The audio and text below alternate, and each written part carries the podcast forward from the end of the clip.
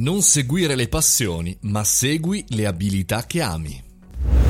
Buongiorno, benvenuti al caffettino. Oggi non parliamo di una news, di un avvenimento, ma parliamo di un concetto. L'altro giorno ho inserito sui social una citazione, un meme, diciamo così, che citava non seguire le passioni, ma segui le abilità che ami, che è un concetto secondo me molto semplice, che però va spiegato, perché talvolta vedo commenti oppure anche dichiarazioni di presunti guru di startup, guru di comunicazione che confondono dannatamente le due parole. Bene, se tutti dovessimo seguire le nostre passioni, saremmo tutti, molto probabilmente il 99% di noi, a casa, anzi senza una casa, sotto un ponte ad attendere che la passione ci venga. La passione, va detto, è un qualcosa di eh, fuori dall'oggettività, fuori dall'agire, è un qualche cosa di sentimentale, positivo, interessante. Sono appassionato di calcio, mi piacerebbe giocare in Serie A, ma l'oggettività mi porta a non giocare in Serie A.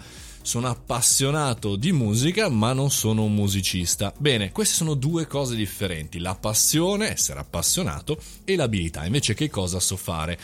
Eh, per cui citare e diciamo così, come dire, spingere le persone a seguire le proprie passioni chiaramente è, mh, mm, oltre che diciamo così, eh, non corretto, anche un po' fraudolento, perché insomma, eh, tu diresti mai a un tuo amico o a un tuo familiare segui pure quella cosa che non sai fare. No, noi dovremmo cercare in realtà di coltivare le nostre passioni in merito alle nostre abilità.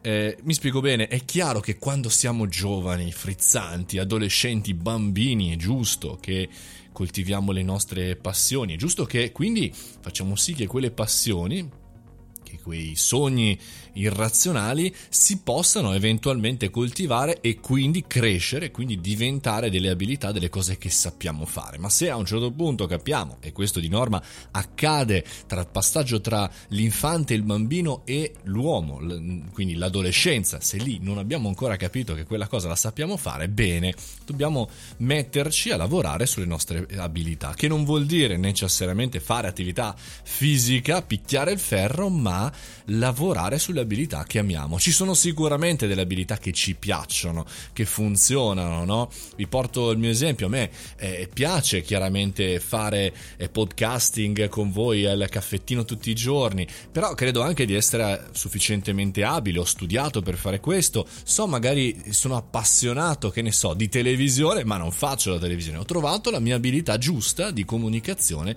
per poter arrivare chiaramente a un obiettivo. E nel mondo del business, e nel mondo del business è la stessa cosa, perché chiaramente pensate alle start-up, no?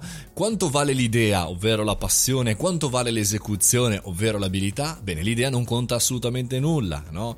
Ma conta al 99% del successo della start-up l'abilità, quindi l'esecuzione, come sappiamo farla funzionare. Pensateci bene, dai.